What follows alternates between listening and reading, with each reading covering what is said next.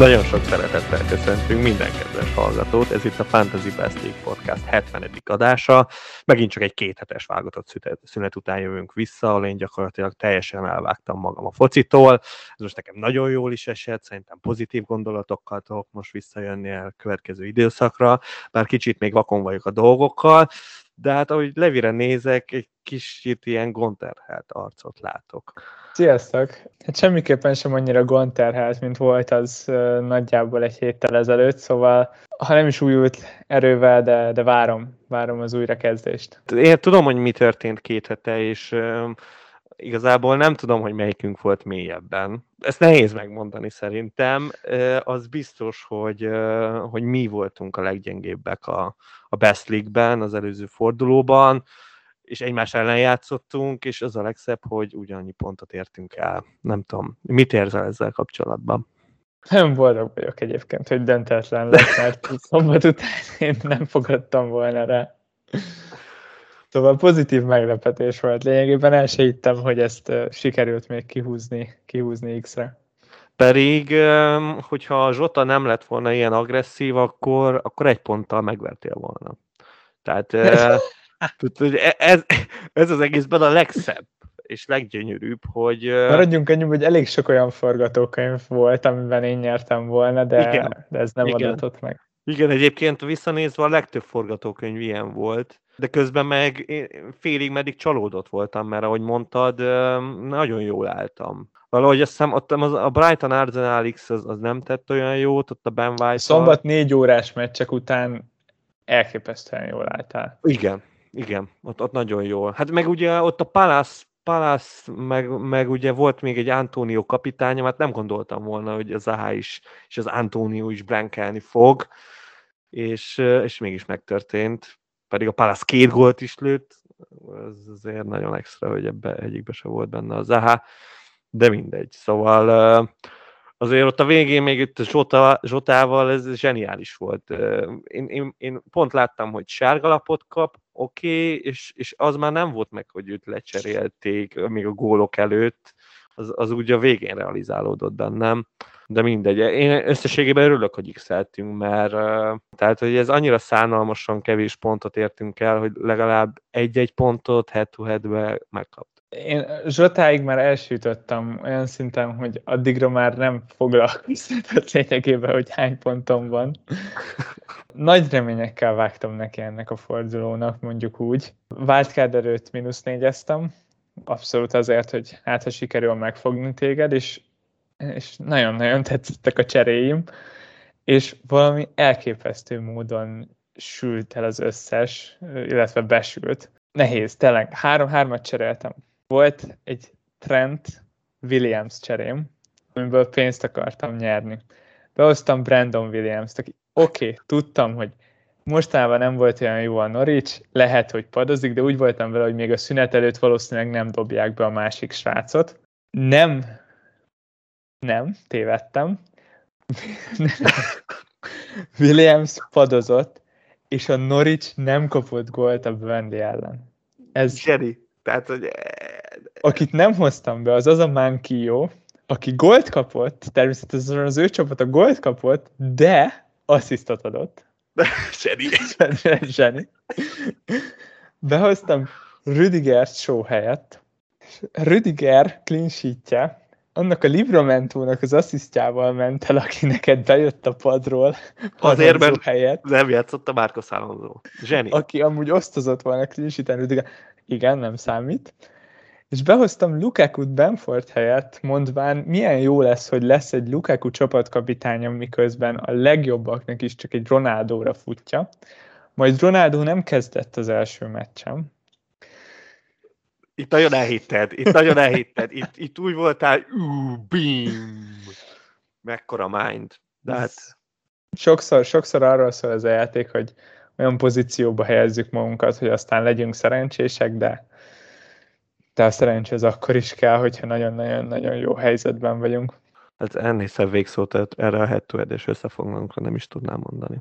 Akkor vágjunk bele itt a legfőbb témánkba, mert hát a Game Week 8 az uh, nagy valószínűség szerint mindenki, vagy hát nagyon sokan éppen most wildcardon vannak, de ami engem megdöbbentett, hogy, hogy Levi, te ilyen nyílt kártyákkal ezt itt bevallottad Discordnak, meg gyakorlatilag mindenkinek, hogy te wildcardon vagy, én azt hittem, hogy majd itt lesz a leleplezés, te így szoktad csinálni ezeket a dolgokat, vagy még ezt is elsumákolod, de úgy beszélünk, mint hogyha wildcard lennénk, mert hát mégiscsak nagyon sokan úgy vannak, de ezt így bevallottad. Hát ha ránéztél a csapatomra, akkor hát figyelj! szerintem a legtöbben ki tudták találni, hogy nem szeretnék tovább menni ezzel a csapattal. Jó, igen, teljesen. Fordulóra. Jó, tényleg jogos, igazad van, a te csapatod az tényleg nagyon rosszul nézett ki már itt a végén. Brandon de egyéb... williams a védelemben. Brandon Williams, aki egyébként egy clean sheetről jövő csapatban van benne, míg hogyha éppen most ki is került abból a csapatból, lehet, hogy nem véletlenül lett ezért clean sheet, de, de ne is most Brandon williams foglalkozzunk, de igazából én azt akartam ebből az egészből kihozni, hogy uh, még mielőtt itt nagyon rátérünk a wildcardra, meg a csapatodra, most, ahogy így visszatértem, itt hétfőn olvasgattam a híreket, hát ugye nagyjából azt olvassa az ember, hogy gyakorlatilag az a legérdekesebb, vagy, vagy legalapabbnak hit játékosokról hirtelen kiderül, hogy most válogatott szünet alatt megsérültek, és akkor várhatjuk, hogy most akkor mi lesz velük. Szóval a lényeg a lényeg, hogy nem akinek jó a csapata, nyilván most ez a tédre nem igaz, de hogy, hogy lehet, hogy nem hülyeség még várni a wildcard mert bármennyire is azt hittük, hogy itt nagyon jó lesz wildcardozni, én most azt mondom, hogy, hogy lehet, hogy, hogy még jó, hogyha ha valaki kiúzza ezt a későbbi időszakra. Egyetértek veled, itt én is láttam egy pár olyan csapatot, ami kifejezetten stabil volt még Ugye? így a válogatott szünet előtt, és azt gondolom, hogy ha csak arról marad le valaki, hogy nincsen dupla védelme a Chelsea-ből, vagy éppen a City-ből, az nem akkora hátrány. Mert ezek a játékosok hoznak majd pontokat, meg tök jók lesznek, de azért, hogyha csak a védelemben vannak különbségek mondjuk egy teljes wildcard csapathoz képest, akkor az még nem akkora probléma szerintem. Itt simán vállalható az, hogyha még nem wildcardoznak emberek, akik ezt megtehetik csapatügyileg, hogyha már ott vannak. Ha van egy Lukaku, aki kifejezetten fontos lehet szerintem majd a következő időszakra, akkor önmagában a védők annyit nem, nem jelentenek talán. Igen, és akkor mennyire küzd lettél most itt ebbe a két hétbe. Vagy hát még ez nagyjából másfél hét, és még előtted van jó néhány nap, nagyon nehéz nap. Hogy állsz most így gondolatban?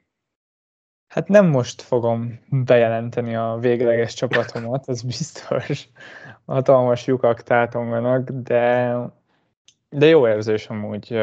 Jó volt szombaton megnyomni a gombot, és kivágni a fél csapatot ha ránézek a kezdőmre, és, és nem látom Traorét, hiába keresem, az nagyon pozitív.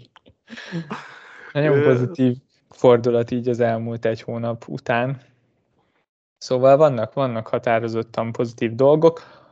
A negatívum az talán az, hogy nagyon sok helyen emlékeztet a wildcard előtti csapatomra ez, ez összecseng azzal, amit te is mondasz, hogy itt, itt vannak olyan jó pikkek, akik már bent voltak a legtöbb csapatban, és, és most wildcardon sem fogjuk őket kirakni.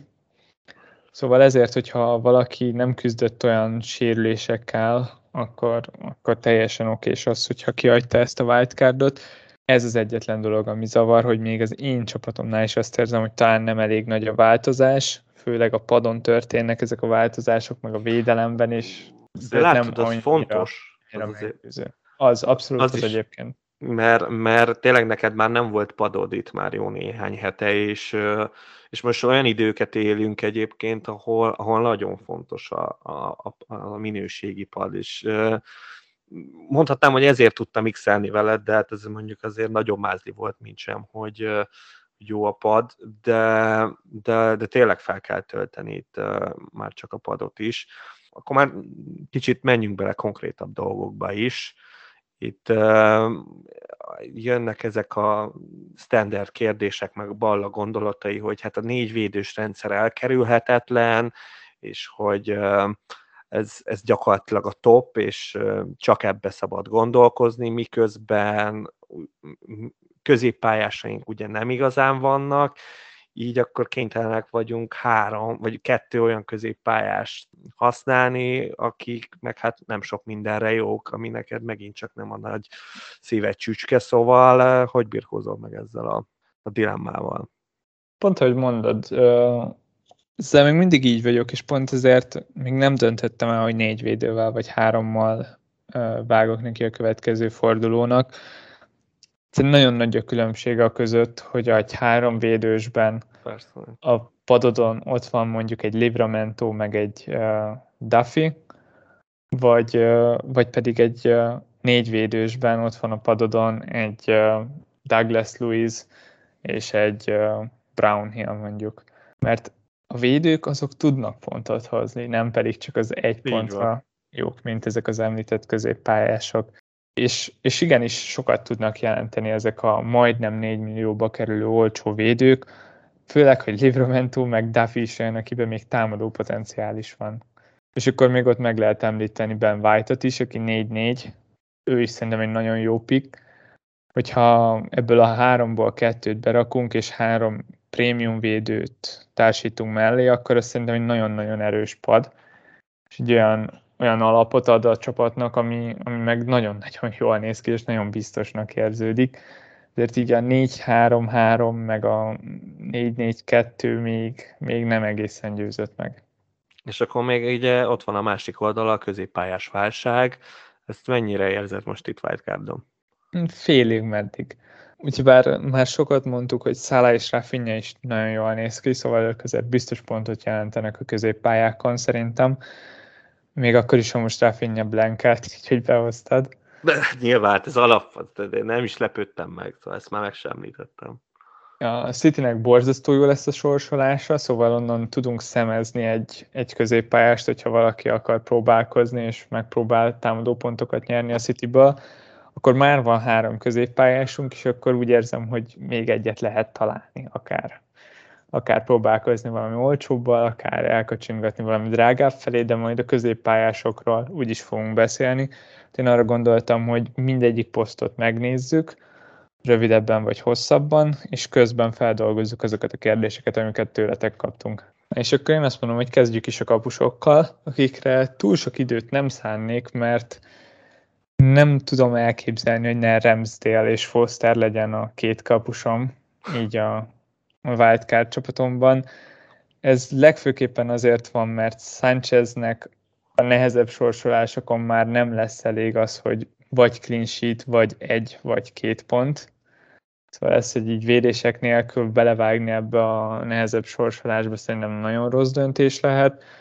Uh, Raya Brentfordból nekem nem elég meggyőző, az, hogy Brentford kapusom legyen, és ott bízzak a clean sheetekben, az, uh, tekintve, hogy van egy opció top 6-ra vágyó csapatból, egy klasszikus top 4-es csapatból, akik amúgy meglepően jól védekeznek így az utóbbi meccseken, plusz még Ramsdale-nél a védések is jöhetnek, Mm, nem tudom, nagyon könnyű döntésnek tűnik nekem. Te látsz itt bármit, ami, ami elbizonytalaníthat?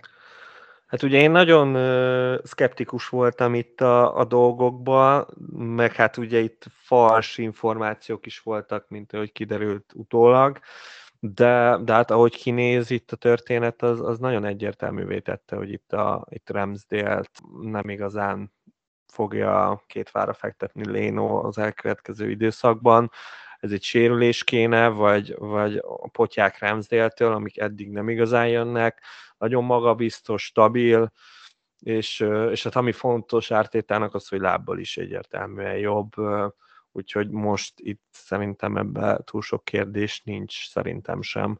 Szóval még most is csak 4.6, hát igen, ezért, ezért nagyon nagy ajándék. Én magam is gondolkoztam azon, hogy, hogy kapust kéne cserélni, de, de hát azért, azért a kapus cserével én még mindig úgy vagyok, hogy az, az, az a luxus, luxus megengedni.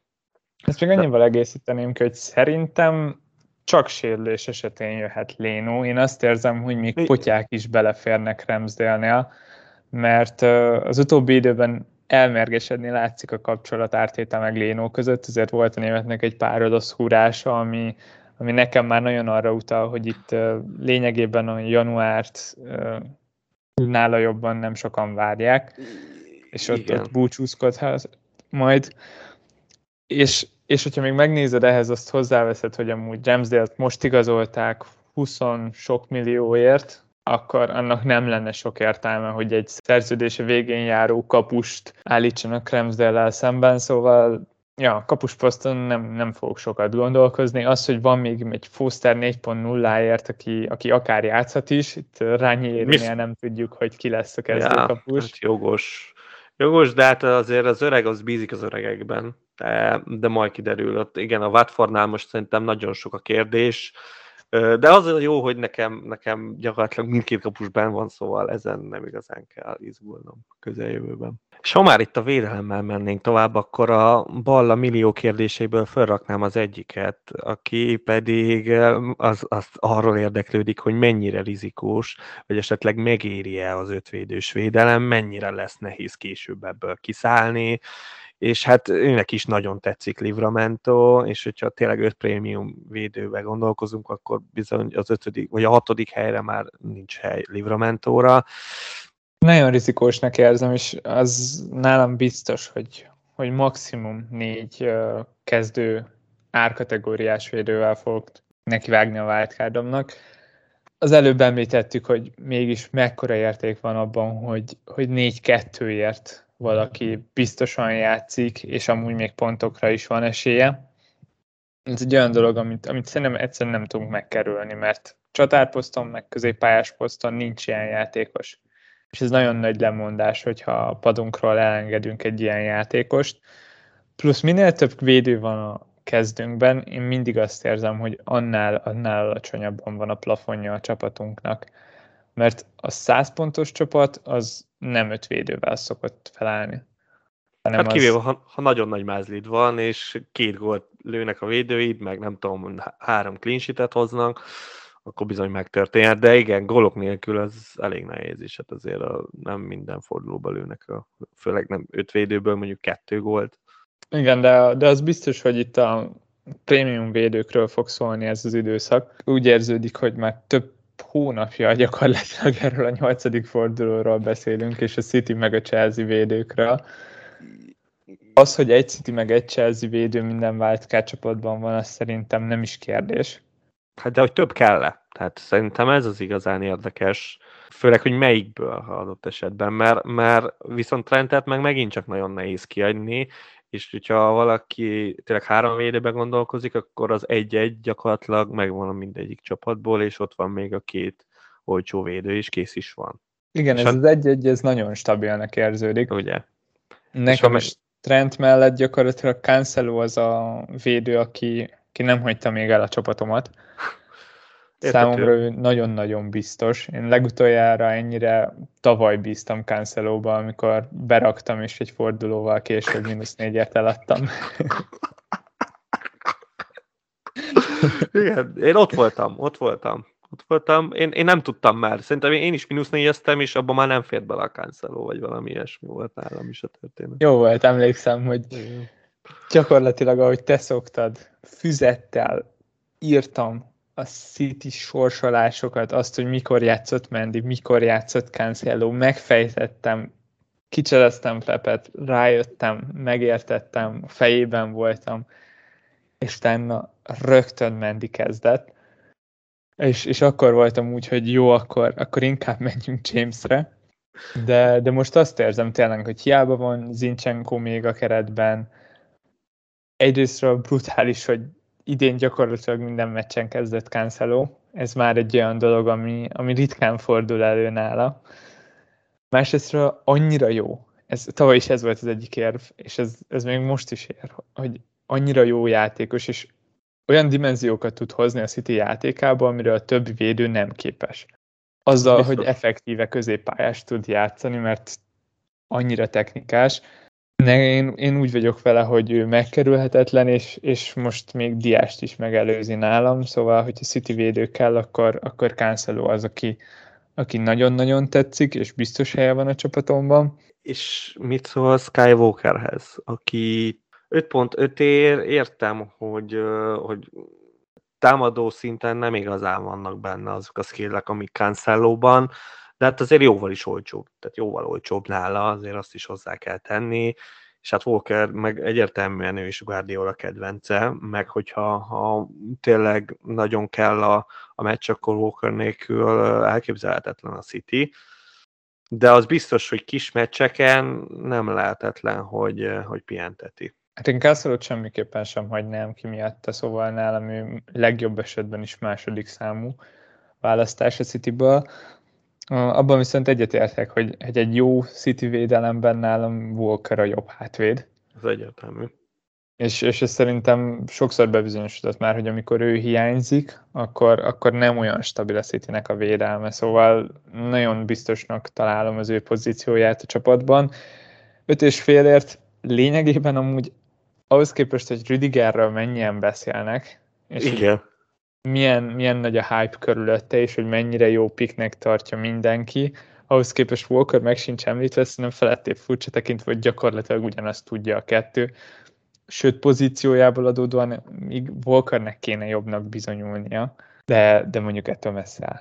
Hát ettől messze, igen, ő is ilyen tipikus, mint a Fanbisszákkel, hogy néha-néha majd fogadni egy-egy asszisztot, talán még egy, egy nagy bomba is benne van egy szezonban álla, de hát nagyjából ennyi, ez az egy gól, áram assziszt, és ez 38 fordulóra lebontva, és akkor még pozitívan jöttünk ki a történetből.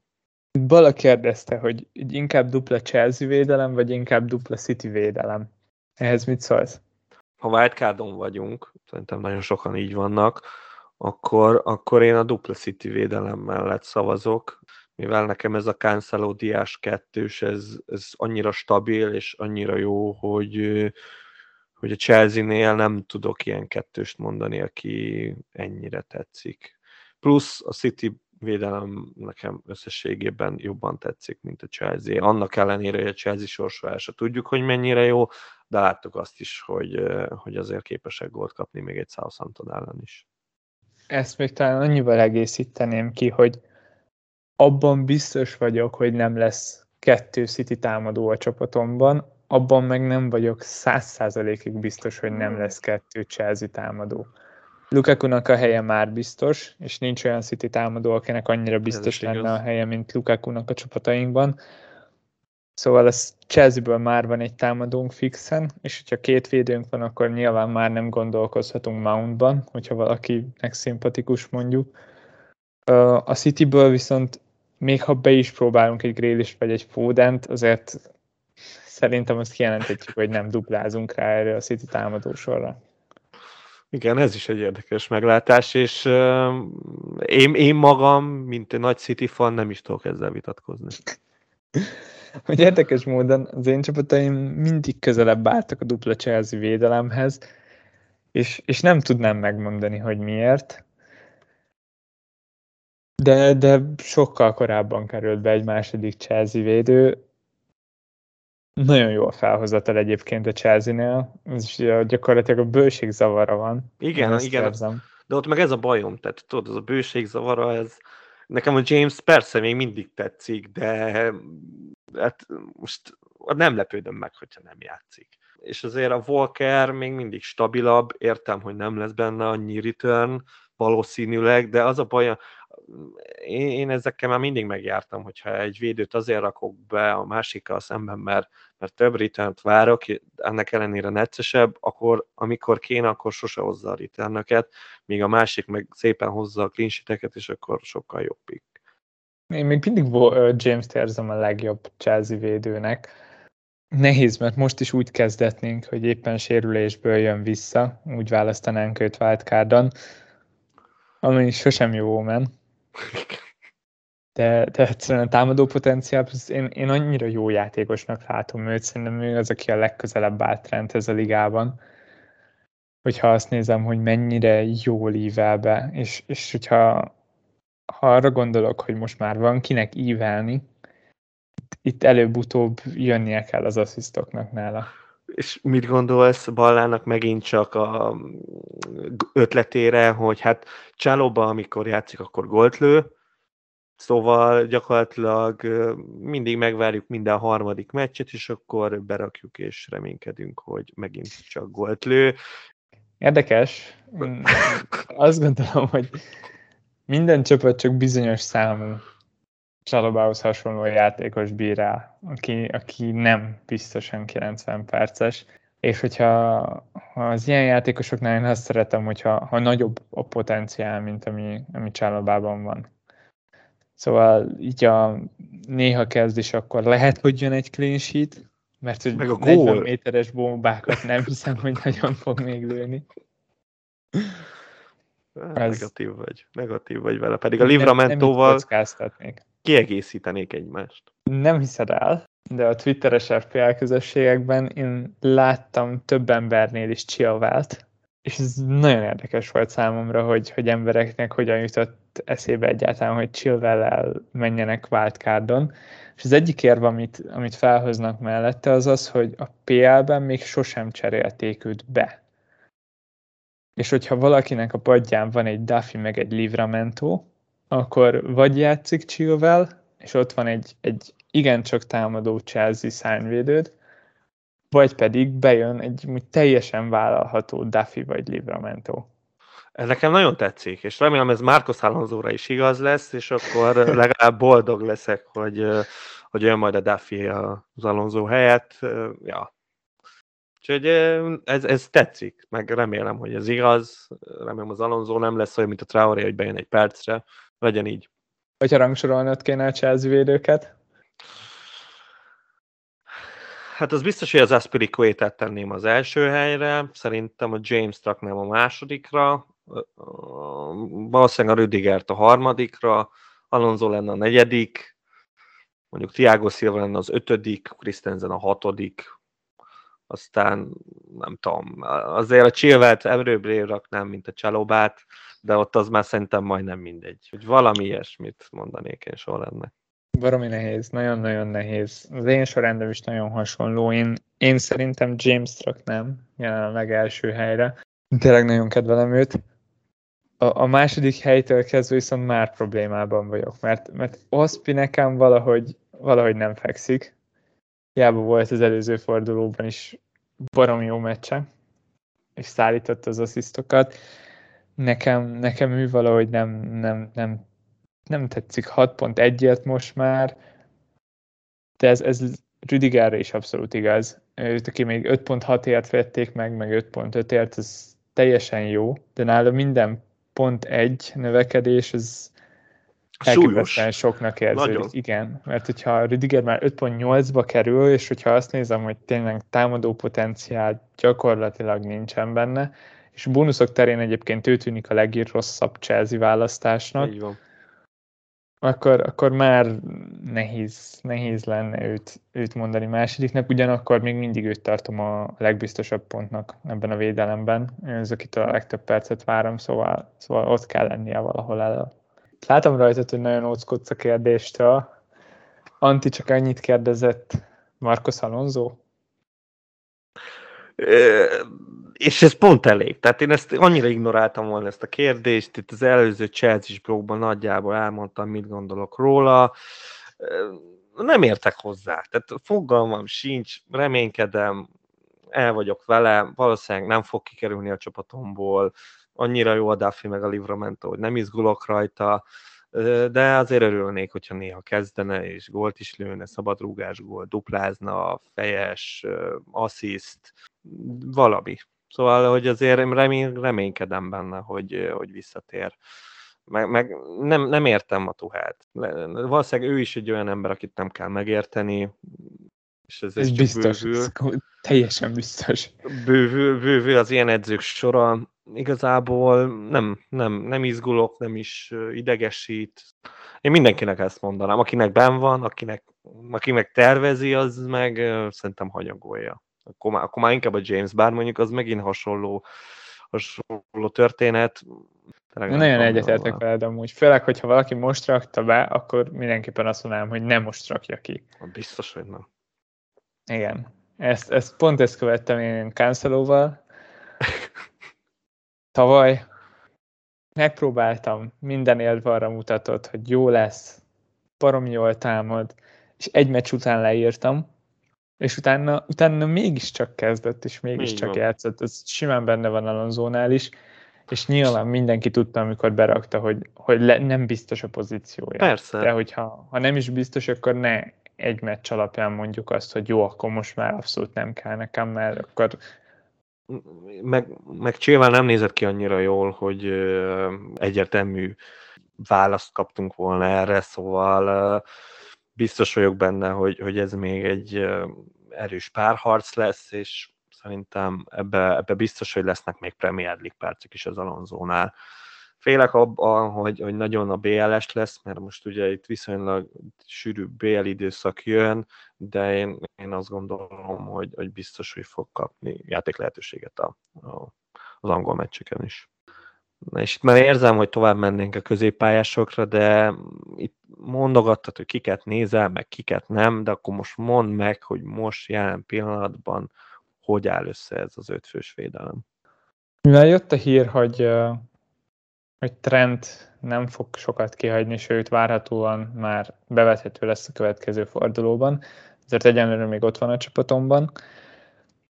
Nem bántam volna, hogyha ha most egy pár hétre nem opció Trent, akkor azért könnyen meg lehetett volna oldani azt, hogy nélküle vágjak neki, és ott, ott spóroljak azon a poszton.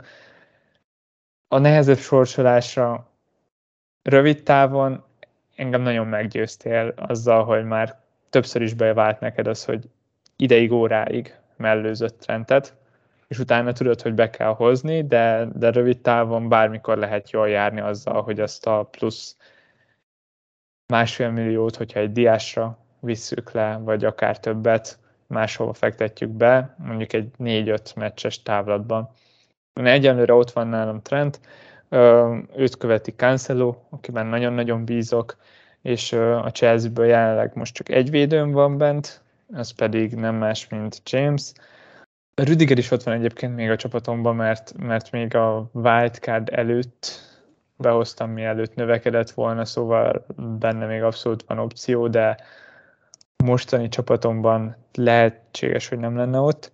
Szóval Trent Cancelo James, és akkor White és Livramento az a kettő olcsóbb védő, aki jelenleg bent van. White-tal így rádupláznék az Arsenal védelemre, ami, ami nem zavar. Abszolút nem zavar, mert baromi jól néz ki mostanában ez az Arsenal védelem 4-4-ért, meg 4-5-ért. Nyilván nem kell csodákat várni, mert azért nem City szinten tartanak.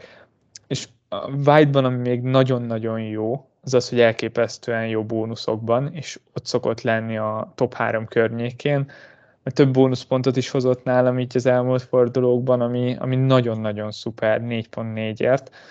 Hogyha valakinek nincs bent és, és szeretne ebben az árkategóriában cserélni, akkor mindenképpen érdemes ránézni szerintem, mert, mert nagyon-nagyon jó kis opció lett azok után, hogy, hogy igen, csak lent volt a, az Erzsiója az első pár forduló után. A Livramento nem kell Az nem kell, tehát az, az, az, igazából az szerintem egy alap, alap kellék, szóval ez, ez így teljesen rendben van nagyjából. Én is így gondolom, hogy hasonlóan kellene kinézni, és igen, itt a, a negyedik védő az, az még szerintem egy dilemma lesz nálad egy darabig. Dafi Csábító egyébként. Nagyon, nagyon jól láttad, hogy ő, ő mekkora pick idén. Kezdi beverekedni magát valószínűleg már itt a top 3 Brighton védőbe. Hát azért egy nyugtával. Tehát, hogy figyelj, itt, itt a Webster, ha visszajön, én azt gondolom, hogy, hogy ő neki biztos helye van. A Dunk biztos helye van. Tehát itt plusz, ugye a Lemti visszajön, és akkor ott lesz, hogy lesz egy Weltman, meg egy Duffy. És ott én azért még mindig azt mondanám, hogy én a Duffy-t szornám ki, és akkor inkább egy Weltman, Webster, Dunk hármassal játszanék, de ez én vagyok. Potter majd kiderül, hogy, hogy mit fog választani. Szóval... Minden esetre az nagyon tetszik, amikor a 90. percben, ha kell a gól, akkor effektíve csatát játszik. Így van, az tény. Az, az, az, az, az azért jó nézni. Azt lehet, hogy később is ez a, ez a skill, ez, ez be fog jönni, ha más nem a padról.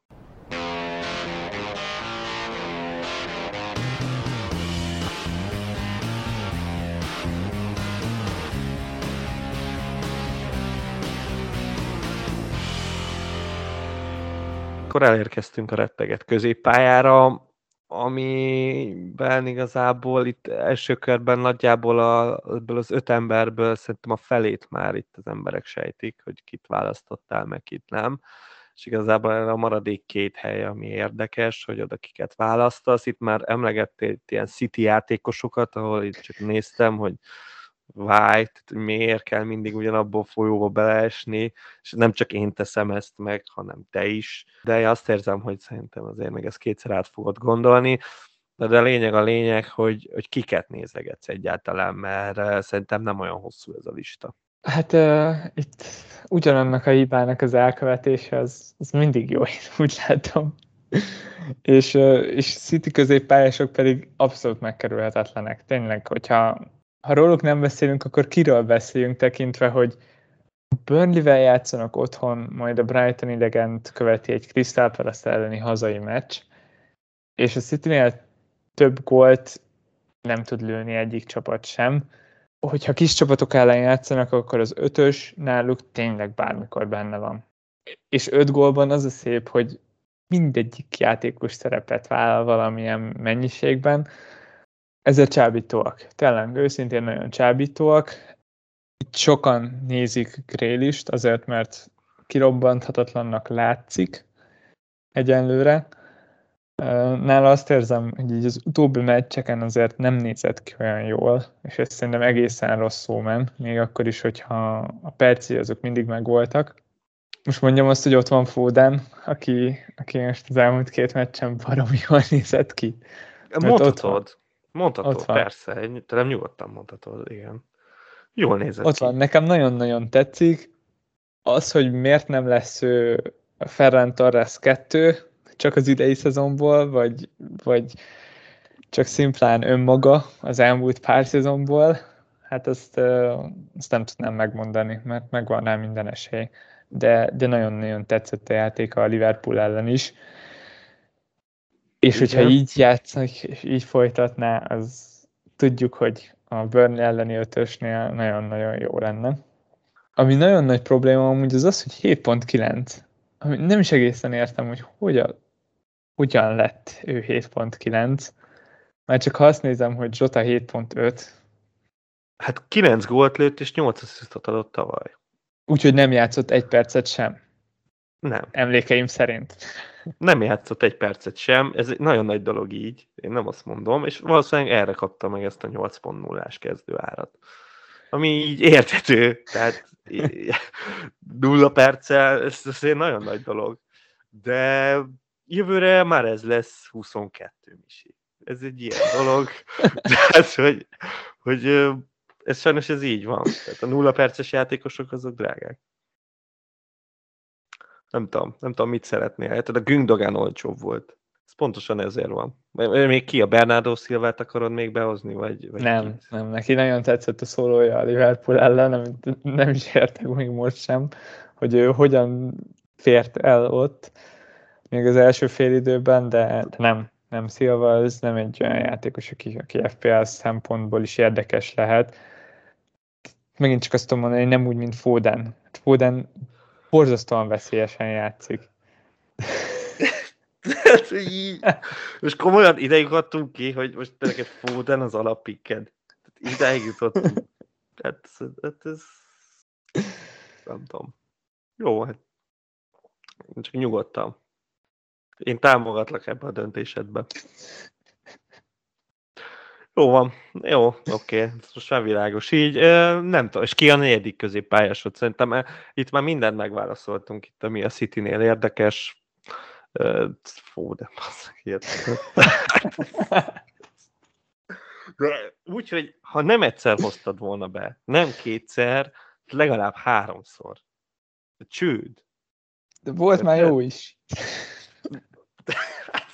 Volt, valamikor, igen véletlen két meccsen egymás után volt lőtt és játszott. Az a baj ezekkel a játékosok, hogy annyira jók amúgy, konkrétan Foden is undorító, hogy mennyire jó játékos. És De... csak a City tudja ezt megengedni, hogy öt éve beszélnek Fodenről, mennyire jó, aztán a három évig tényleg nem játszott semmit, becserélték a 85. percben, hogyha négyel mentek, és aztán végre elkezdték beépíteni, és nagyon jó, és nem játszik.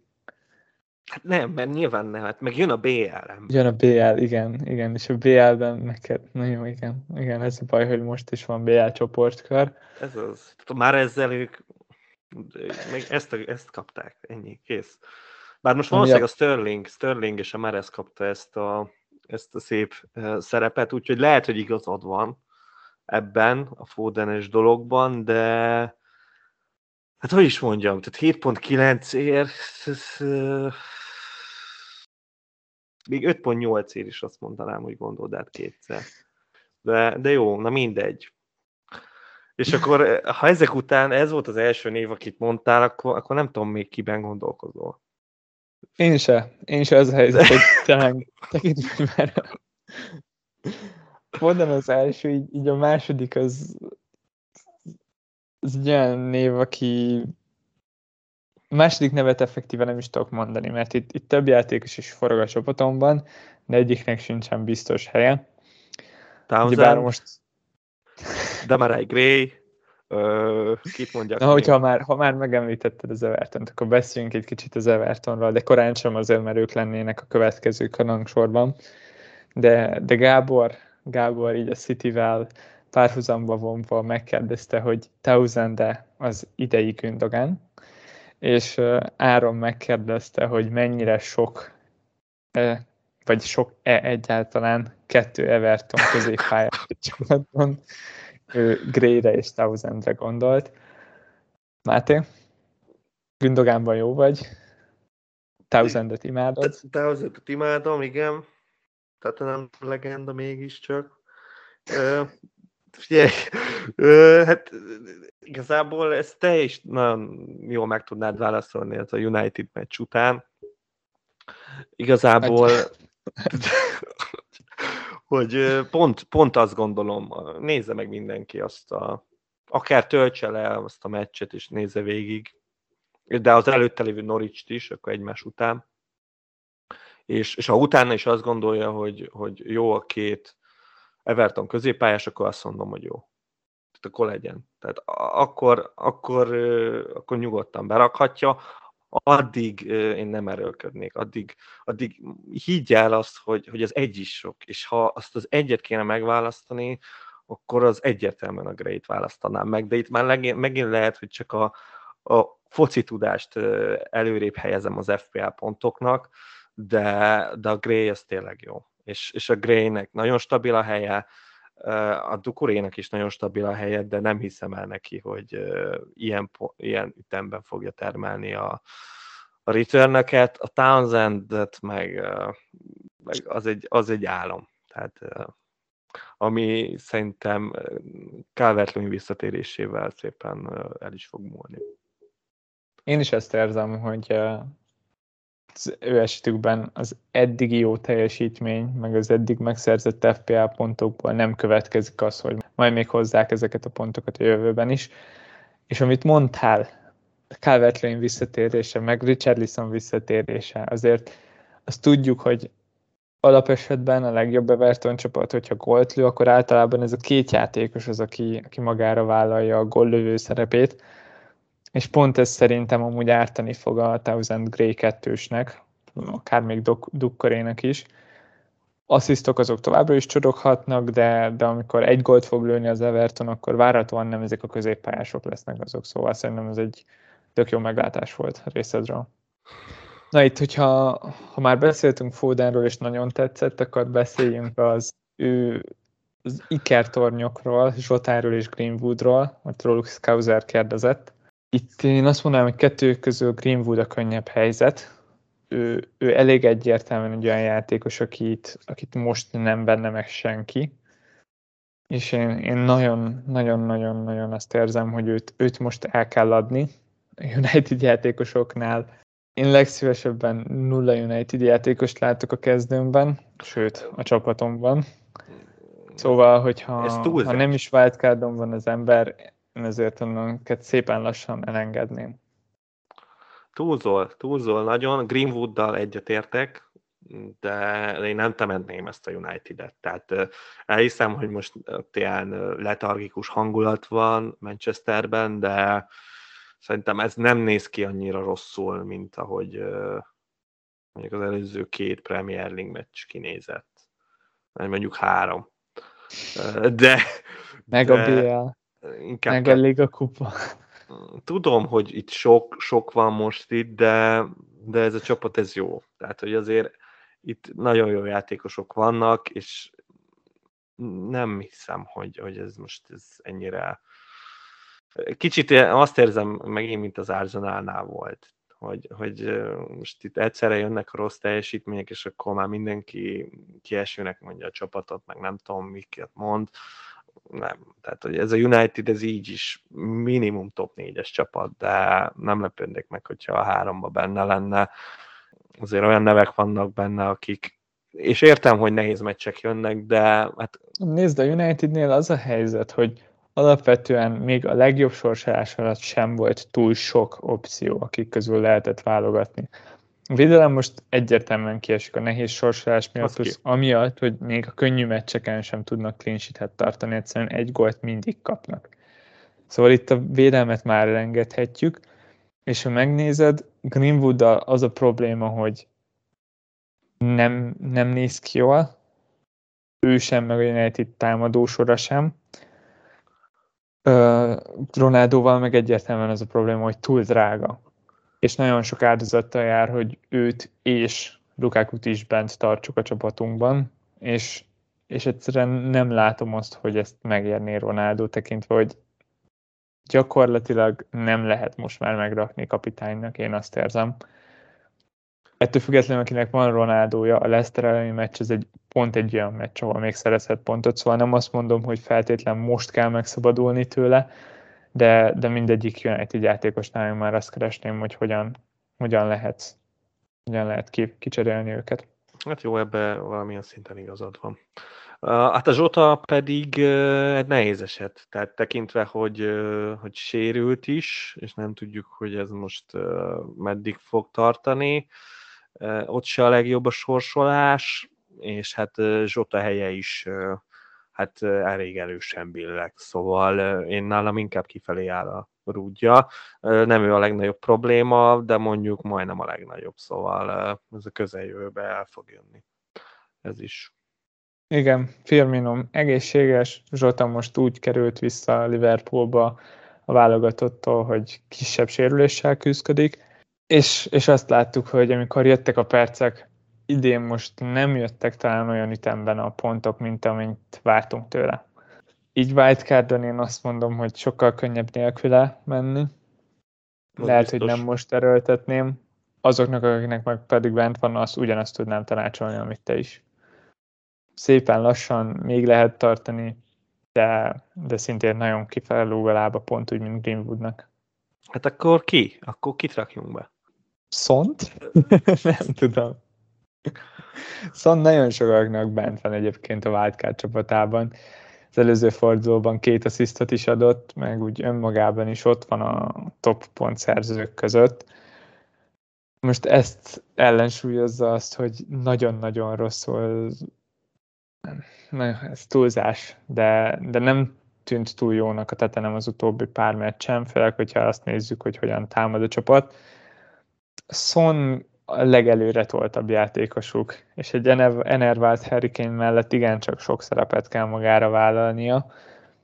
Nála a legnagyobb probléma az még mindig az, ami gyakorlatilag az első fordulót megelőzően is volt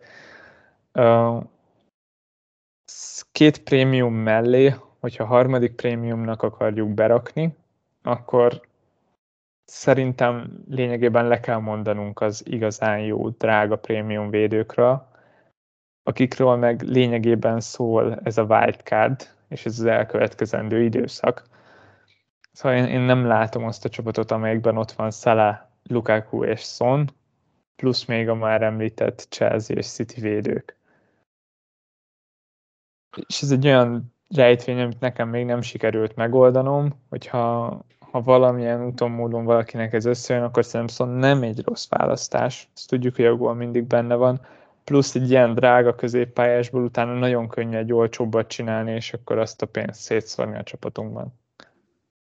Hát Dave kérdezte azt, hogy ki a legjobb ö, olcsó játékos a középpályások között, akivel esetleg pénzt tudunk szerezni egy, egy szon típusú drágább, drágább középpályásra. Nekem most már egy egyértelmű pikkem, de hát az a baj, hogy gyakorlatilag mióta elkezdtük ezt az idei szezon, már mondtam ide vagy négy embert, és most jön még egy ötödik, de, de ő még, még talán jobb is, mint a Musa Sissoko. Nem sokkal, de a, talán azzal, hogy, hogy jobb nézni a játékát, ez pedig a Norwichból a, az új igazolása Norman, aki, aki elképesztően jó játékosnak néz ki, és teljesen megdöbbentett, amikor én néztem őt, még, még amikor az Everton meccset néztem, hogy, hogy nagyon kitűnik ebből a csapatból, és most már teljesen megértem, hogy, hogy a Gilmournak miért nincs helye ebbe a, ebbe a csapatba, mert hát egy sokkal jobb játékos a Norman. Szóval most első körben őt mondanám. Őt a Noricsosok is nagyon szeretik, és, és én azt olvastam, hogy így az igencsak síralmas kezdésből ő volt a, a legüdébb színfolt, és a legpozitívabb csalódás. 4.5-be kerül, szóval, hogyha valaki utolsó középpályásnak keres, és nem ragaszkodik annyira a 100%-ig biztos 90 percekhez, akkor, akkor tök jó piknek tűnik. Ezt az utóbbit is csak azért mondtam, mert még nincs mögötte az, hogy mondjuk már letolt volna pár szezont a PL-ben kezdőként, és ezért találunk ilyen játékost is 4.5-ért, de nem Bissumát úgy néz ki. Hát nem. Hogyha ha picit drágább játékosok között nézünk körül. Hát mennyivel hogy, picit drágábban? Én, én első körben így Dave kérdéséből arra gondoltam, hogy mondjuk hat alatti középpályások, szóval egy, egy öt és feles középpályásra én még mindenképpen azt érzem, hogy itt, itt nagyon sokat spórolunk, főleg, hogyha kezdőként számolunk vele. Hát én nálam még mindig a szerelmem az Embuemo, az, az, az nálam még mindig ott van a kedvelt játékosok között, csak, csak az a bajom vele, hogy valahogy azt a minőséget nem érzem benne, hogy, hogy elég jó legyen, de de szerintem az önmagában, hogy a Brentford nem rossz, ő a gyakorlatilag a legveszélyesebb csatár abba a csapatba, nem sok hibát lehet találni benne, azon kívül, hogy, hogy alig tud gólt lőni, de, de a számai nagyon jók, jó nézni, igazából szerintem 5.5 ér ezen a szinten nem is nagyon kell több, tekintve a többi középpályás felhozatalt, ez még több is, mint amit várhatunk. Egyetértek, nekem is amúgy a kedvencem. Tehát ebből a kategóriából.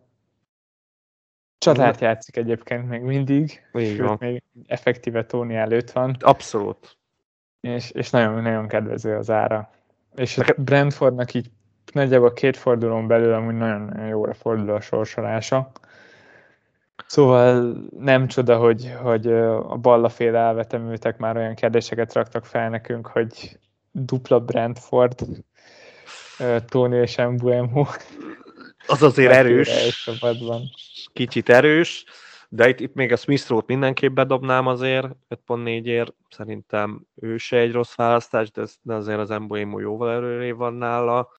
Hát aztán ott már azért a többiek már jóval gyengébb szintet képviselnek, de hát én nem vetek el semmilyen E, hasonló Evertonos elmeőrületet se. Egyet be lehet rakni közülük. Hogyha most egy picit fentebb megyünk ár kategóriába, visszaugrunk itt a Jota Greenwood, Ferran Torres, Foden által fémjelzett 7 és 8 millió közti középpályásokra. Neked mi a véleményed Mountról? Aki, akiről viszonylag sok szó esett idén már, most már látjuk azt, hogy biztos a helye a Chelsea kezdőjében. Nagyon fontos szerepe van neki itt Tuhel alatt is. Nem csak Lampard volt az, aki megbízott benne.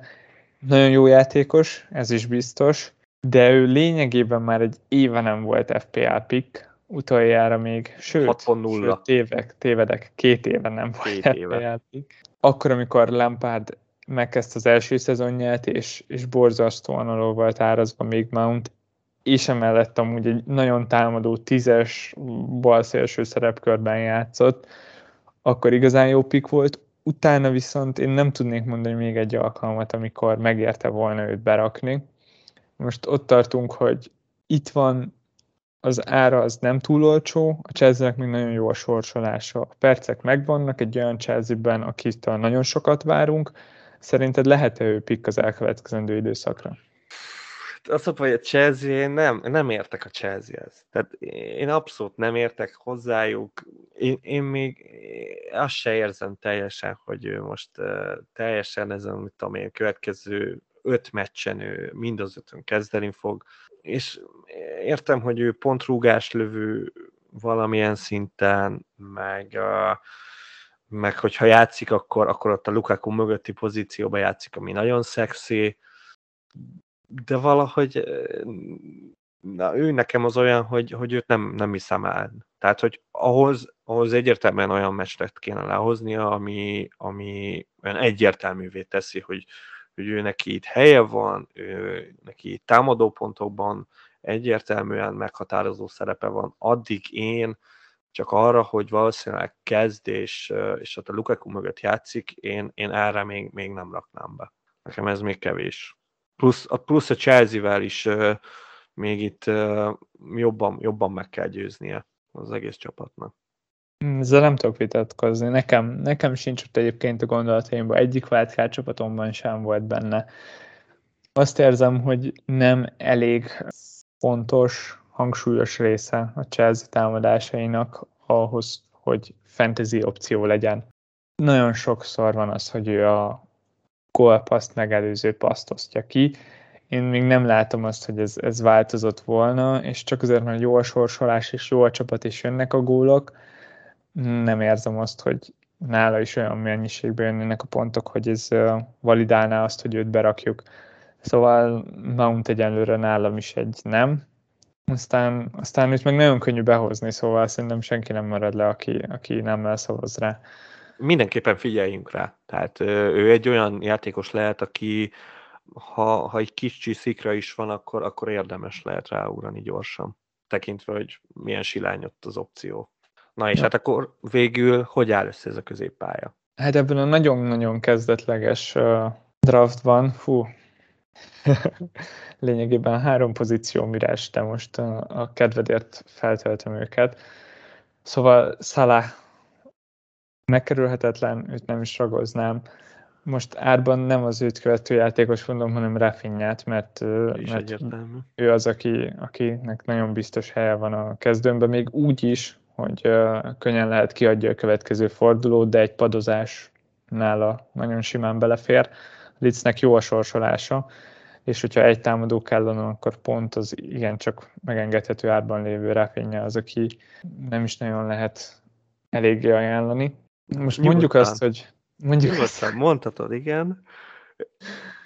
Mondjuk azt, hogy berakom Fúdent, csak a kedvedért, és nem azt már ezt, aki valószínűleg kezdeni fog, mert a brazilok azok 36 órával a City meccs előtt játszanak, ha, Így van. ha minden igaz, ezért ők, ők nagy valószínűséggel kiadják a következő fordulót, így a beton kezdő Gabriel Jesus nem fog nem fog ott lenni a jobb szélen cikázni én... és forgatni a, a bolhátvédeket. Én, én Vajkárdon lehet, hogy már ezzel kezdenék. Tudom. Ezt tudom. De már ez az előző fordulóban játszottunk, most ez, ez nem kell még, hogyha egy utólagos hátbeszúrásnak jó is lett volna lényegében itt vagyok egyébként problémában, mert annyi pénzem nincsen, hogy berakjam szont, ahhoz kedvem nincsen, hogy berakjak még egy Foden-szerű játékost, mint Zsotát. Most, most először is elhelyezem Embuemot a csapatomban, de ez abszolút élőben történik meg, és 90%-ig biztos vagyok benne, hogy nem lesz benne a wildcard csapatomban. Szomorú. Pusztán azért, mert én az én lelkem egyszerűen nem védi ezeket a szötésfeles játékosokat. Valahogy nekem túl sok. Legalább egy ráfényes szintet kell hozniuk ahhoz, hogy, hogy érdekeljenek egy tavalyi ráfényát, aki meg elég egyértelműen túlszárnyalta ezt az árkategóriát. Szóval, ja, nagyjából így néz ki. De még egy középpályás válság az még tart, maradjunk ennyiben. Ez Az Szóval ötödik hely persze, az ötödik hely az egy négyes feles ki? Jelenleg Douglas Lewis az én választásom, aki, aki 4.5 volt, amikor beraktam, és most már 4.6. Támadó potenciált látok benne, aztán, hogyha kelleni fog 0.0,1, akkor, akkor meg nyilván ott van Brownhill. Aki 4-4-nél szerintem már nem fog lentebb menni, ellenben még mindig annyira jó, mint Gilmore, hanem jobb. Valószínűleg jó. A csatároknál ott igazából szerintem két emberedet tudom, és igazából csak a harmadikat kell elmondanod.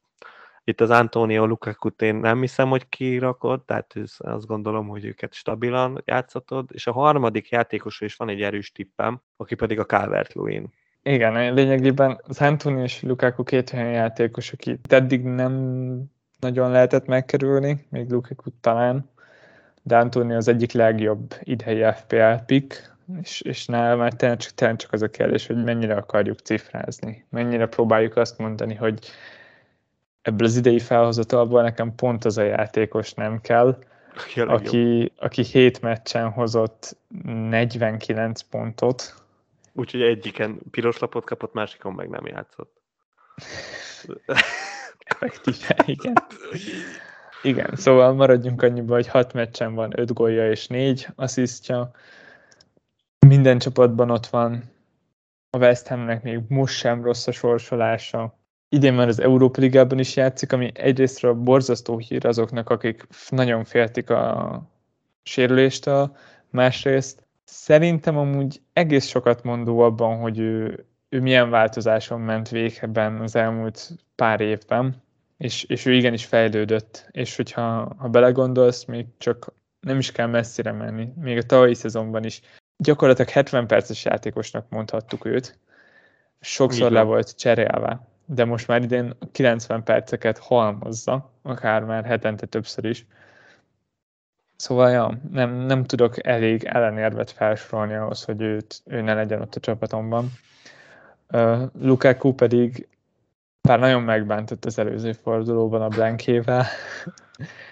Bízok a játékosnak a kvalitásaiban és a sorsolásnak a kedvezőségeiben. Szóval itt, itt borzasztóan jó csapatnak a top csatára. Lukaku lényegében klasszis. Ha a Premier League-et nézzük, akkor mindenképpen ott van a legjobb csatárok között. Lesz, hogy még a kapitányunk is szerintem itt a Chelsea-nek a borzasztó jó sorsolása alatt és, és azt érzem, hogy nem érdemes itt túl gondolni semmit. Az utolsó helyre pedig abban igazad van egyébként, hogy calvert az, aki, aki meglehetősen kéne. Most ebben a tákolt, szedett-fedett draftomban nincs Nem elég mond- pénzem rá. Mi? Hát ember, hát ezt nem hiszem el. Tehát ezt most nem hiszem el. Tehát te mit csinálsz? Pedig de. De abszolút nincs elég. Hihetetlennek tartom. Jimenez az, akire még, még lenne. Ú, Hát, calvert drámai. pedig még 0,4-et kéne találni valahol. Azért azt érzem, hogy így White-tal, meg Douglas Lewis-zal ezt össze lehet hozni.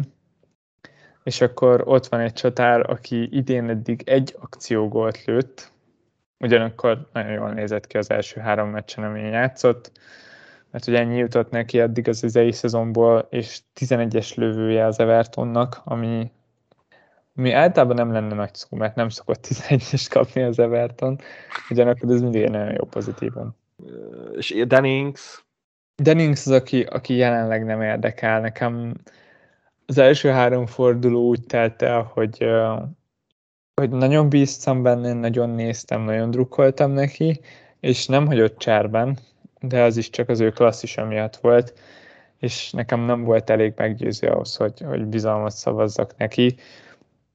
Nekem még többet kell látnom ebből a villából, még abban sem vagyok biztos, hogy milyen felállásban fognak játszani egyáltalán, hogyha ha minden játékosuk bevethető.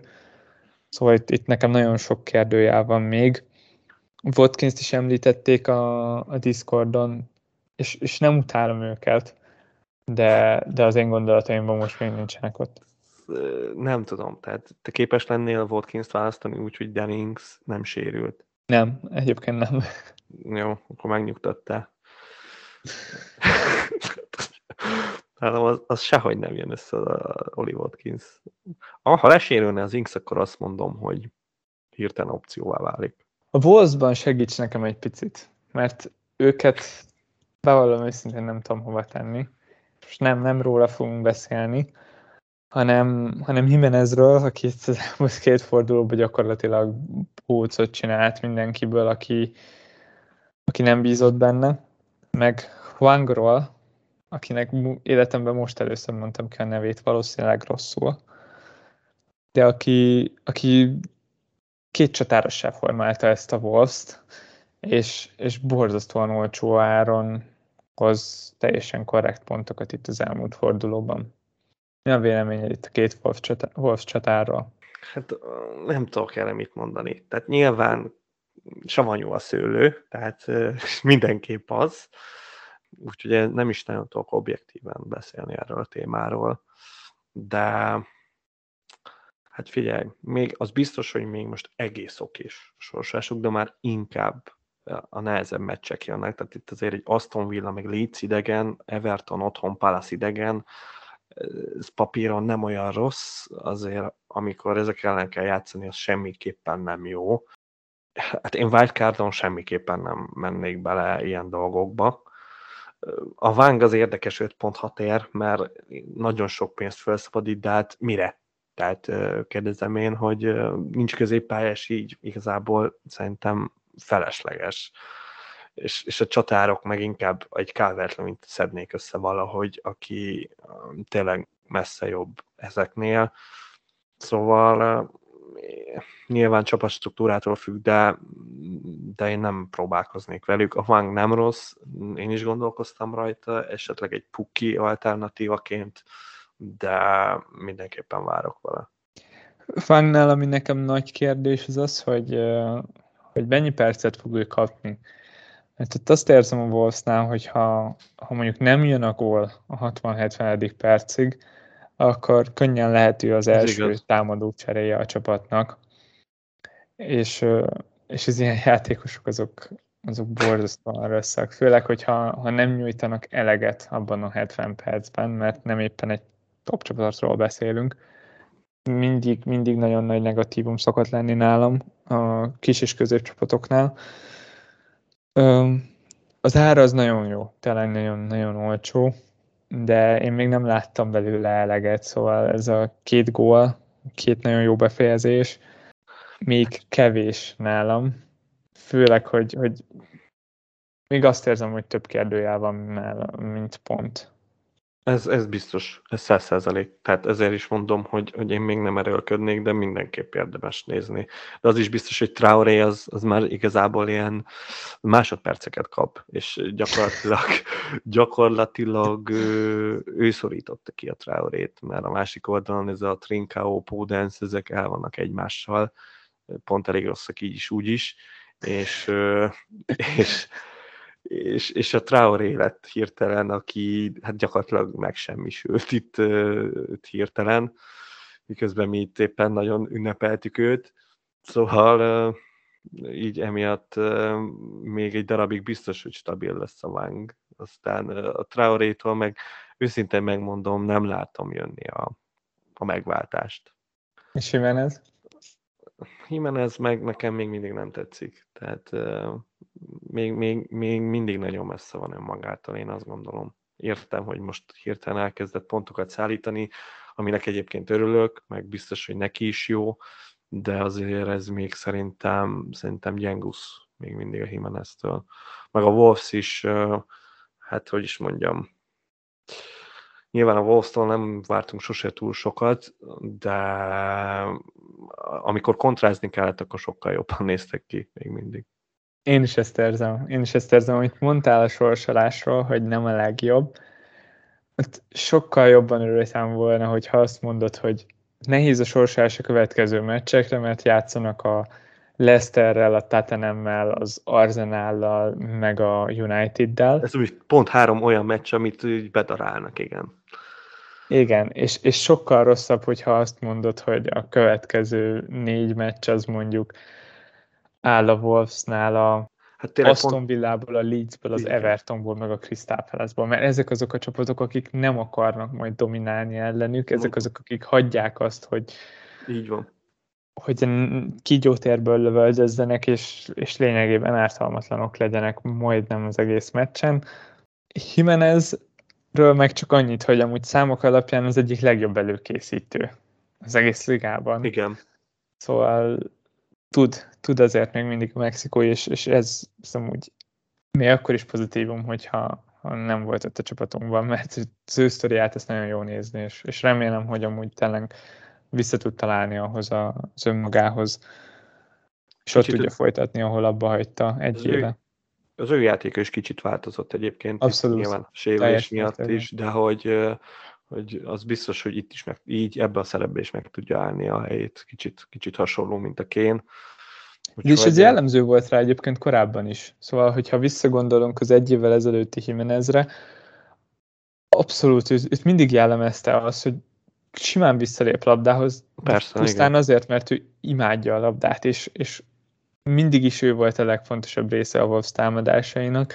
Sokszor azt éreztem, hogy már csak azért is vissza kell lépnie, mert, mert a társai egyszerűen nem tudják eléggé segíteni. Igen. Szóval ez, ez maximum csak még jobban, még hangsúlyosabb lett mostaná, mostanra. És ha már Jimenez a Wolves Harry akkor Frank Lampard kérdezte a Discordunkon, hogy mi a helyzet Harry Kane-nel? Fordul-e még a kocka? Mit látsz rajta? Az, az idei szenvedés, ez meddig fog kitartani? Januárig? Klubváltásig? Én nem, nem tudom, hogy ez, ez mi hozza ki őt ebből a, ebből a helyzetből. Tényleg. Tehát én, én, én az észak-londoni derbit mondtam volna, hogy egy, egy fordulópont lehet, hát nem lett az, és uh, olyan meccsek jönnek, ami aztán utána lesz egy egész jó, jó sorsolása a Spursnek, talán ott. Tényleg egy, egy ilyen Norwich elleni gála kihozhatja őt ebből a helyzetből, de az még nagyon messze lesz. Akkor bal ötletes tetszik, hogy wildcardon kéne kezdeni a Newcastle ellen, és utána az a legrosszabb. Tehát, mert, tehát, hogy így nincs alapja. Tehát, hogy mert, mert a Marez berakásának van alapja de a Harry Kane, Harry Kane-nek nincs alapja. Zero, nulla. Nem Ezt létezik a csávó. személyes kérdésnek lenni? Nem, nem tudom. Mind a kettőt kicsit magaménak érzem, és lehet, hogy ezért. Nem tudom, tényleg elnézést kérek tőled is, meg mindenkitől. Pedig valami jó fejés volt, és külön leírta, hogy nem kérdezi meg tőled, hogy mi a helyzet már ezzel is Sterlinggel. Ha ő nem személyeskedik, akkor te se kérdezz meg tőle, hogy mi a helyzet kéne. Nem, amúgy nagyon-nagyon-nagyon olyan nem ajánlom azt, hogy ezeket az előre betervezett cseréket. Szerintem az ötlet az önmagában jó. Nekem ez mindig tetszik, hogy megpróbáljuk a prémiumokból kiúzni a legtöbbet.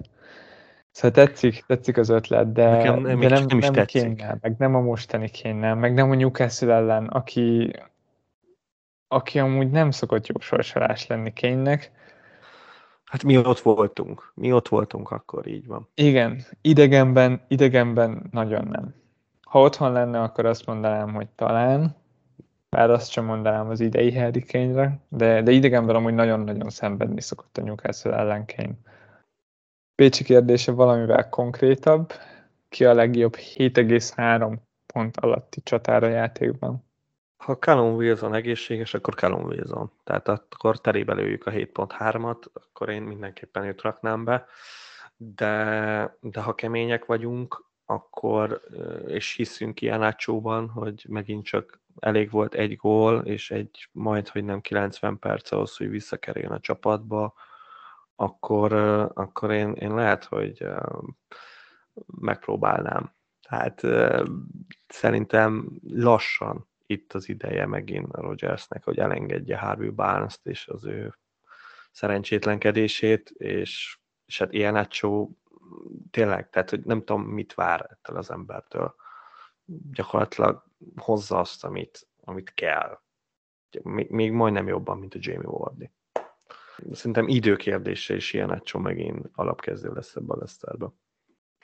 Hát remélem, mert én nagyon-nagyon szeretem őt de, de hogyha még valakinek ez túl rizikós, így, így egyszer 90 perc után, akkor, Akkor esetleg tudok ajánlani egy nagyon kellemes Adam Armstrongot, kinek már van egy Premier League találata idén, de a sorsoláson nagyon-nagyon kedvező. A Létszer és a Burnley-vel játszik otthon, egymás után, és ezt követi a Watford idegenben, majd az Aston Villa otthon és a Norwich. Sotonnak tényleg nagyon jóra fordult a sorsolás így a nehéz kezdés után. Armstrong pedig borzasztóan sokat lő, ami nagyon-nagyon pozitív tulajdonság így fantasy szempontból, és róla át lehet ugrani Tónira, ugye a két hazai meccs után, hogyha, hogyha valaki szeretne. Ne ugorjunk, mert hirtelen így mondtam az Armstrongra, hogy á, á, ne, de aztán itt az a jó, hogy jegyzetelek is, és nem felejtettem el, hogy, hogy James Ford Prowse el van tiltva. Ami azt jelenti, hogy bizony ott üresen áll egy 11-es lövő pozíció, és hát bárhogy végignézem ezen a Southampton csapaton, én nem igazán találtam más jelöltet, csak az Armstrongot erre a neves feladatra, szóval én azt gondolom, hogy ha, ha a következő két meccsen 11-es a Southampton, azt, azt gondolom, hogy azt valószínűleg az Armstrong fogja lőni. De, de azért nem tenném rá házat, de szerintem ez majd, hogy nem 90 százalék. Úgyhogy ezért nekem is tetszik, egyébként azért vannak fenntartásaim vele kapcsolatban. De a Tony az, az, az, az szerintem senki nem tud vitatkozni. Szereted? Tony? Hát ő is olyan, hogy szeretném, hogyha jó lenne. De, de nem annyira jó, mint amennyire a fejembe van, hogy ő jó. Tehát, hogy ő, ő, ő nálam így föl van írva, hogy, hogy ne rakjuk be.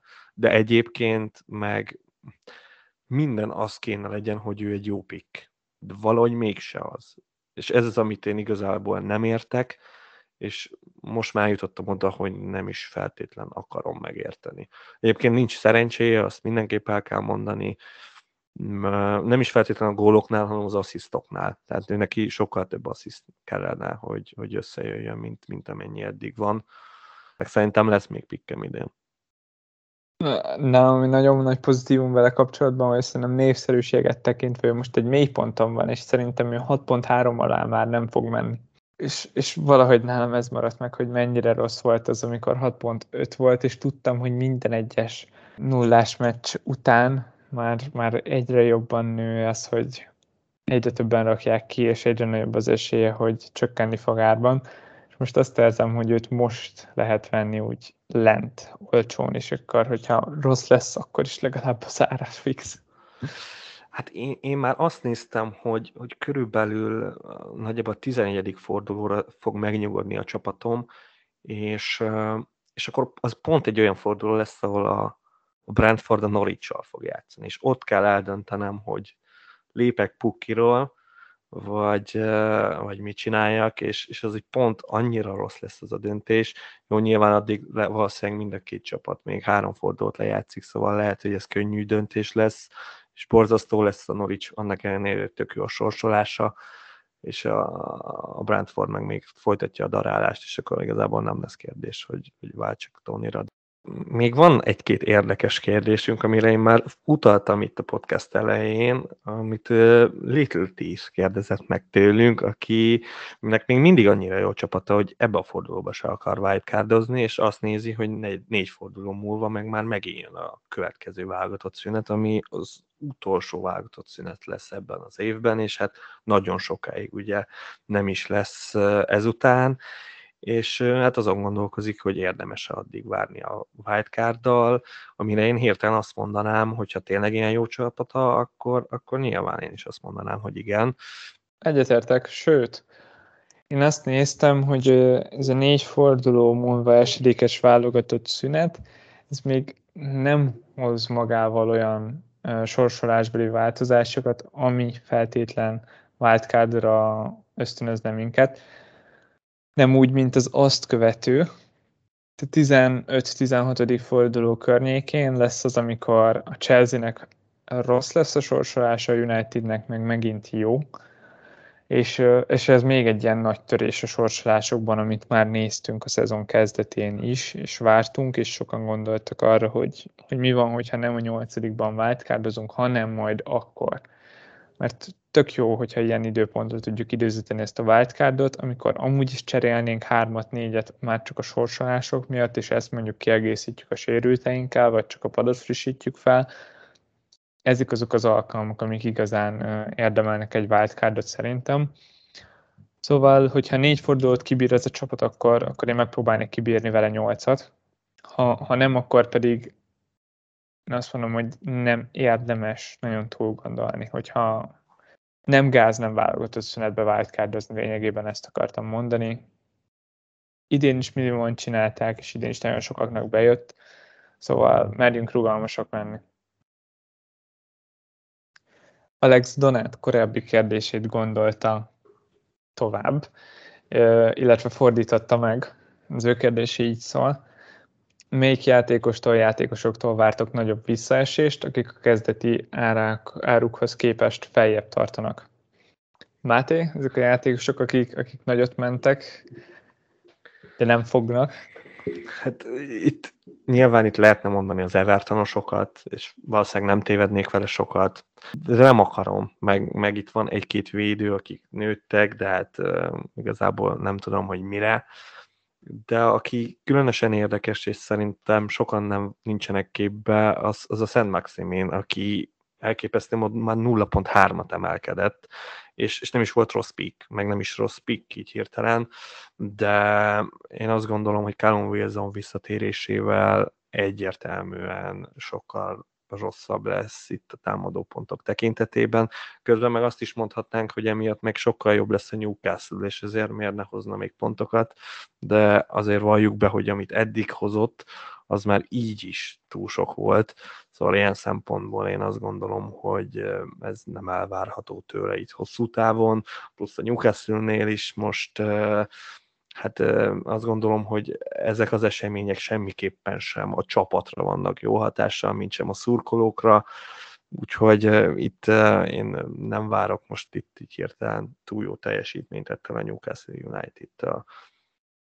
A többiek, meg igazából itt még felírtam egy-két nevet, de azt se igazából részletezném nagyon itt a Pogbával, meg tényleg itt a Dukuréval, Szóval összességében majdnem mindenkit elén visszaesést várok, aki itt növekedett árban lényegében. És ha összességében megnézi az ember, nem is olyan sok játékos. Tehát ez egy elég szűk lista. Meglepő módon például ott van az a Jamie Vardy, aki ontja a pontokat, az még mindig maradt az eredeti árán. Szóval elég furcsa árváltozások vannak idén, azt tudom mondani.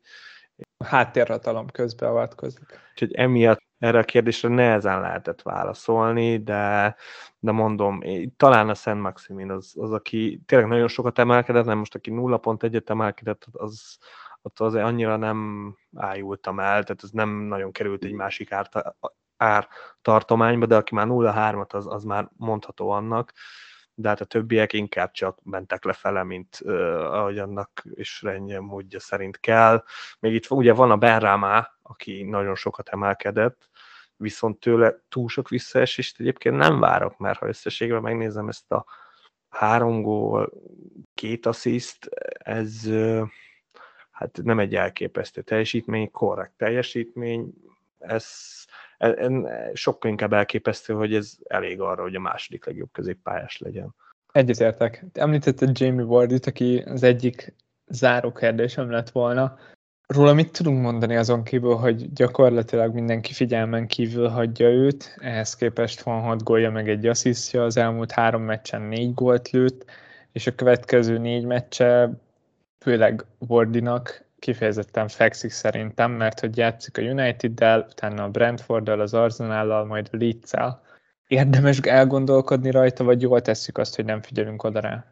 Hát én erre csak azt tudom mondani, hogy várnám azok kedves hallgatókat, akiknek ben van Jamie Wardy, és azoktól kérdezném igazából, hogy a, mondjuk az előző négy fordulóban hányszor rakták meg kapitánynak, és szerintem ebbe benne van az, ami ez szerintem gondolni lehet, meg szerintem ami miatt te sem rakod be a csapatodba. Imádom Wardit, és, és nagyon sokszor bejött, hogy csékáztattam, de, de legtöbbször azért befürödtem vele, és, és emiatt én annyira nem erőlködném. Plusz ez a Leicester is olyan csapat, hogy olyan, mint a Wolves, hogy így nem igazán értem, csak ők valamilyen szinten, sőt nem valamilyen szinten, hanem nagyon szépen hozzák a pontokat, de semmiképpen nem jó ez a Leicester. Ennél tavaly, meg tavaly őt is sokkal jobb teljesítményt nyújtottak. Igen, Bordi jól néz ki, de a csapata nem. Én is gyakorlatilag így tudnám összefoglalni a helyzetet vele kapcsolatban. Akkor még egy prémium, akiről nem szoktunk beszélgetni, bár a city témát már lezártuk, de De Bruyne, KDB. hogyha most csak azt nézzük, hogy tényleg jó a City sorsolás, és sok gólt várunk. Nálam akkor se pik már KDB. Valahol Guardiola elérte azt, amire mindig is vágyott szerintem, és, és az, az pedig az, hogy, hogy nincs gyakorlatilag most olyan játékos a csapatban, aki sokkal inkább meghatározó. Szerintem ezt szinte száz százalékig sikerült elérnie, főleg itt nyilván az első hatossal, mert nyilván a védelemben vannak nagyon fontos láncemek, de szerintem támadó szinten, meg középpályás poszton mindenki pótolható, cserélhető, emiatt én azt gondolom, hogy, hogy ilyen drága áron a KDB nem opció. Főleg, hogy ő, ő mindenképpen úgy lett beárazva, mint aki 11-eseket rúg a csapatában. Így van. És, és ebben nem vagyok biztos. Ez száz százalék, hogy nem 11-es. Vagy hát nagyon nehezen. Nyilván lehet olyan felállás, meg olyan kezdő, amiben ő lő, de az biztos, hogy már ez előtte van. Mert ez még nincs kezdő. Mert ez meg nincs kezdőben, ez igaz. Lehet a Jesus rúgja majd őket, nem tudom. Le- lehet, Jesus is rúghatja. Igen. Gündogan, ha játszik, ha nem, nem tudom. Tehát Rodri, egy, egyből Rodri, egy. nem tudom, Diás, nem tudom. De ne, ez, az, ez már nem is érdekel kategóriában van. Abszolút te hidegen vagy az egész. Olyan szinten nem tudom elmondani. Na hát, és elfogytunk már, én azt érzem. Tehát ez, ez egy igazán tartalmas adás volt. Ti is elfáradtatok így a podcast végére, de mi legalább ennyire. És az a szép, hogy még mindig van Ballának egy kérdés, amit föl tudunk tenni. Tehát, hogy gyakorlatilag az, hogy nem mondtuk mindegyik kérdésnél, ez Balla kérdése, mert, mert akkor nagyon elvittem volna ezt a podcastot, de, de nagyjából a fele kérdés, amit itt megválaszoltunk, itt a Levi becsempészet, itt a Wildcard csapatában, az, az gyakorlatilag a Balla tette föl, jobb, ha tudjátok, és a végére egy ilyen kellemes kérdést hagyott, hogy, hogy elfogy-e végre a kellemes Bendegú szerencséje, aki hosszú fordulókat nyomott legköbb egyedüliként a ligából Ronaldo vagy Lukaku nélkül, és ami a legszebb, hogy Dínit is csak az ötödik körben rakta ki, és nem tudom, hogy erre mit tudnám mondani, Levi. Én ért, tudom, hogy itt van egy nagy trash talk a két, két ember között, és, és Balla nagyon mélyen van, nagyon kitalál mindig mindent, de, de ezek szerint Troy Dinivel ilyen sikeres tud lenni az ember. Így van. És mondhatnám, hogy elfogy a szerencséje, de ez nem szerencse kérdése. Szóval van egy rossz hírem Ballával, Ballának. Vendegúz szerintem továbbra is menetel, és meneteljen is, mert nekem ez a kedvenc részem a fantasyben, amikor valaki olyan csapattal teljesít jól, ami, ami nem az a csapat, amit álmodból felkeltve is elmondaná, hogy most amúgy mi a trendi, meg mi a legjobb.